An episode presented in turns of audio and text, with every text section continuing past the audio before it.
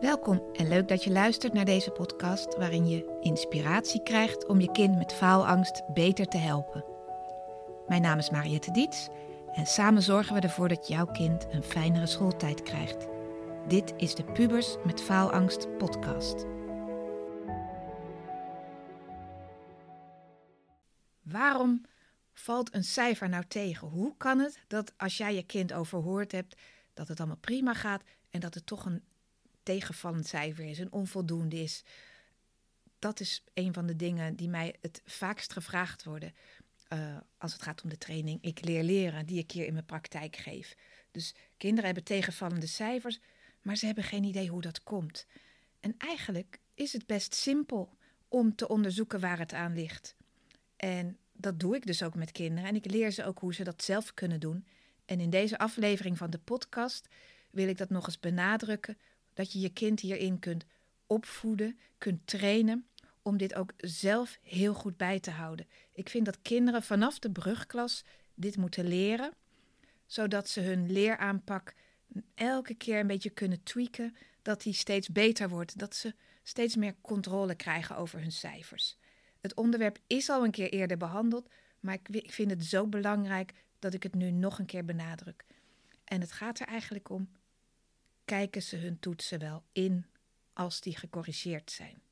Wat kun je leren van een laag cijfer? En niemand heeft zin om een, een nagekeken toets waar een 2 bovenaan staat, om die nog eens te gaan analyseren. Maar dat is wel de enige oplossing. Je moet echt met een bepaalde bril naar je eigen werk kijken en naar de strepen van de docenten. En je moet bij elke vraag denken: hoe kan het dat ik dit niet goed genoeg had gedaan? Hoe kan het? Wat heb ik hier gemist? En in de chaos van een klas, waarin alles wordt nagekeken, waarin je vooral wil dat je je cijfer kan ophalen, dus waarin je vooral op zoek bent naar fouten van de docent, vergeten leerlingen heel vaak om ook bij zichzelf na te gaan. Wat heb ik gemist in het leerproces waardoor ik deze vraag niet goed heb beantwoord? Als ouders is dat heel moeilijk, want jij ziet die toetsen niet terug. Uh, jij weet ook niet precies wat het leerproces van je kind was. Dus dit is iets, een vaardigheid die kinderen, die leerlingen zelf moeten leren. En ik leer altijd vanuit de training Ik leer leren dat er vier redenen zijn waarom een cijfer tegenvalt. Ik ga ze hier alle vier nog een keer bespreken. En ik wil dat kinderen met deze bril naar hun eigen toetsen kijken, hun nagekeken toetsen, van welke van deze vier redenen maakte vooral dat ik hier een tegenvallend cijfer heb gehaald. De eerste reden is, je hebt het niet geleerd. Dat uh, klinkt logisch. Als je het niet geleerd hebt, valt je cijfer tegen. Hier zit ook in, je hebt niet alles geleerd. Dus misschien heb je wel niet goed in magister gekeken en moest je ook nog uh, paragraaf 1 van hoofdstuk 6 leren. Of misschien moest je ook nog uh, iets, een PDF of een PowerPoint van de docent daarbij leren. Misschien heb je het verkeerde hoofdstuk geleerd. Dat is ook wel eens gebeurd bij iemand in mijn praktijk. Die had heel Unité 3 geleerd, ging de toets over Unité 4. Dus je hebt niet geleerd of je hebt niet alles geleerd, is een heel belangrijke reden. Als dat de reden is, leer je dus van hoe kan ik de volgende keer zorgen dat ik precies weet wat ik moet leren? Wat wordt er van me verwacht? Dat je dat heel goed op orde hebt. Als je een beetje chaotisch bent, check het bij je klasgenoten. Wat moeten we leren voor deze toets? Vraag het nog eens aan de docent. Wat moet ik leren? De tweede, de tweede reden waarom een cijfer tegen kan vallen, waarom je vragen niet goed beantwoord is, je hebt het wel geleerd, maar je hebt het niet onthouden. Nou, ja, klinkt logisch. Hè? Je hebt het wel geleerd, maar je hebt het niet onthouden. Dus thuis wist ik het nog, maar tijdens de toets niet. Als dat gebeurt, dan moet je bij jezelf nagaan: hoe erg heb ik het geleerd? Hoe goed heb ik het geleerd? Want vaak is er verklaring hiervoor. Nou, het zijn eigenlijk drie dingen, maar de twee belangrijkste zijn: je hebt het niet goed genoeg geleerd. Je hebt het niet goed genoeg uh, ja, actief geleerd. Dus echt hardop herhalen. Nog een keer stampen, nog een keer oefenen. Steeds maar weer oefenen, oefenen, oefenen. Dus niet goed genoeg gestampt. En de tweede is niet vaak genoeg herhaald. Dus als jij iets de avond voor een toets pas gaat leren, ja, dan ben je de volgende dag de helft vergeten. Dat is logisch. dat is de vergeetcurve. Ga daar maar eens op googlen. Dat heeft iemand onderzocht. Als jij heel veel dingen leert, ben je de dag daarna een hoop vergeten.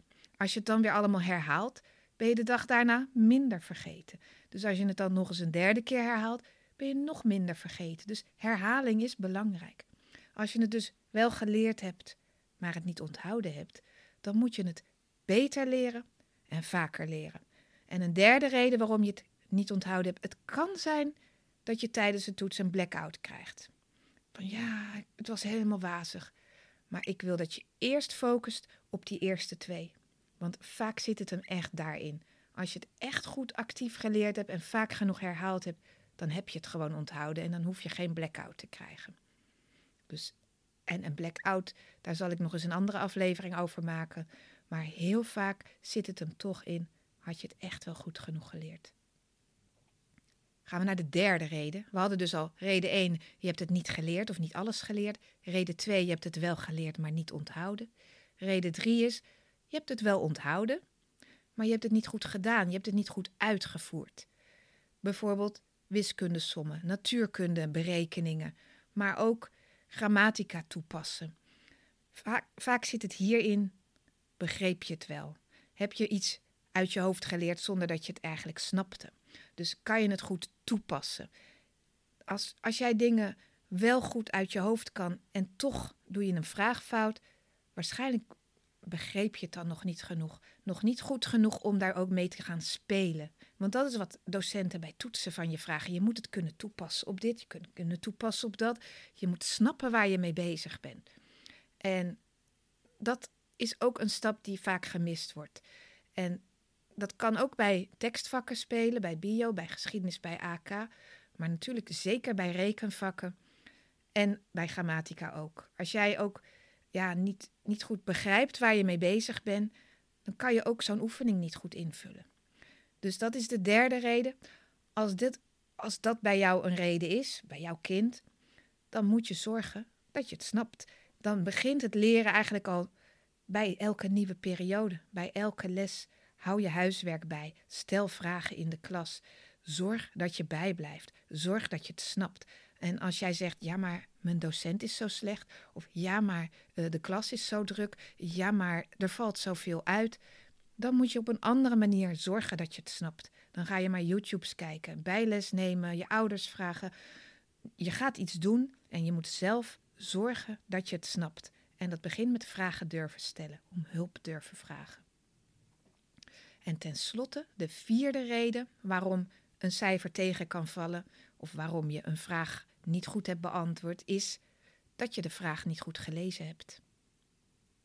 En dat gebeurt best vaak. In de spanning van een toets, stel je bent een geschiedenistoets aan het maken en je ziet die vraag en je denkt, ja, dat weet ik. En je gaat heel hard schrijven, schrijven, schrijven. Maar er stond net iets anders in die vraag. Of er stond of in plaats van en. Of er stond uh, geef twee verklaringen waarom het niet zo is, in plaats van waarom het wel zo is. Je kan helemaal de mist ingaan door een vraag niet goed te lezen. Ook bij taalvakken. Zet alles in de past perfect in plaats van. En jij denkt, oh ja, dat is de past simpel. Heb je de hele oefening fout. Dus je moet ook die termen snappen van al die tijden waar je met grammatica mee te maken hebt. Uh, maar je moet ook goed lezen wat er van je verwacht wordt. Als dit iets is wat je vaak gebeurt, en dat ontdek je dus door met deze bril naar je nagekeken toetsen te kijken. Als dit vaak gebeurt, dan weet je dat jij echt je vinger bij die vraag moet houden. Dat je echt, uh, als je de vraag hebt gelezen, moet denken, even moet stoppen. Wat heb ik net gelezen? En dan ga je nog een keer de vraag lezen: klopt het dat ik dit net gelezen heb? Het kost je net even een paar seconden extra. Maar het scheelt je zoveel punten in een goed antwoord dat het echt de investering waard is. Ook al heb je haast, het heeft gewoon geen zin om een onzin antwoord te geven als het niet het antwoord op de vraag is. Zonde van de punten. Dus ik herhaal nog één keer die vier punten. En leer je kind om op deze manier naar toetsen te kijken. Dat geeft wat meer controle over je eigen leerproces. Je hebt, uh, je hebt niet geleerd of niet alles geleerd, dat was de eerste. De tweede, je hebt het wel geleerd, maar niet onthouden. Moet je dus beter leren, vaker leren. De derde, je hebt het wel onthouden, maar niet goed gedaan en uitgevoerd. Moet je dus beter snappen, beter begrijpen, meer oefenen. En je hebt de vraag niet goed gelezen, dan moet je iets doen tijdens die toets om rustig genoeg te blijven en de tijd te nemen om die vraag goed te lezen en even goed in je hoofd na te gaan van wat wordt er van mij verwacht. Dan ga ik dat nu opschrijven. Het helpt echt om op zo'n manier naar je cijfers te kijken, want zo kun je aan de juiste knoppen draaien om het de volgende keer beter aan te pakken. Het geeft je echt een gevoel van, oh ja, dat ga ik voortaan meer doen. Al is het maar iets stoms van, ja, de woordjes had ik allemaal goed, maar de grammatica niet. Dan weet je, ah, volgende keer moet ik ook meer aandacht aan de grammatica geven. En niet denken, oh, ik snap het wel. Dan moet ik meer gaan oefenen, meer gaan toepassen, meer oefeningen van internet halen. Dus bij alles wat niet goed gaat, gewoon nadenken, wat kan ik volgende keer anders doen? En dan gaat het echt beter. Elke keer gaat het dan weer een stapje beter. Dat was het voor vandaag. Als je nog vragen hebt, stuur me een mailtje. Als je wil weten hoe dat leren leren gaat, kijk eens op mijn website. Uh, want daar staat ook iets over de training. Ik leer leren.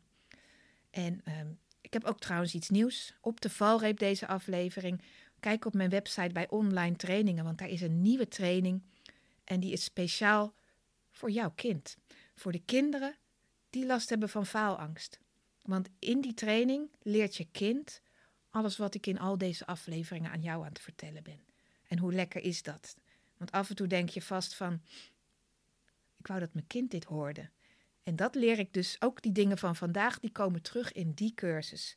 Het zijn videolessen, weinig theorie, korte video's, vijf, zes minuten, uh, twaalf in totaal.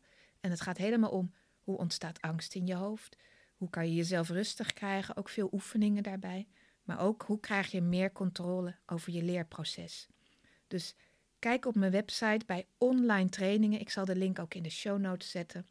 En uh, de training heet Lekker leren zonder faalangst. Jij vraagt hem aan als ouder en dan kan je je kind de login geven, zodat ze hem zelf kunnen gaan kijken. Lekker op hun eigen telefoon of tablet of laptop, wat ze ook hebben.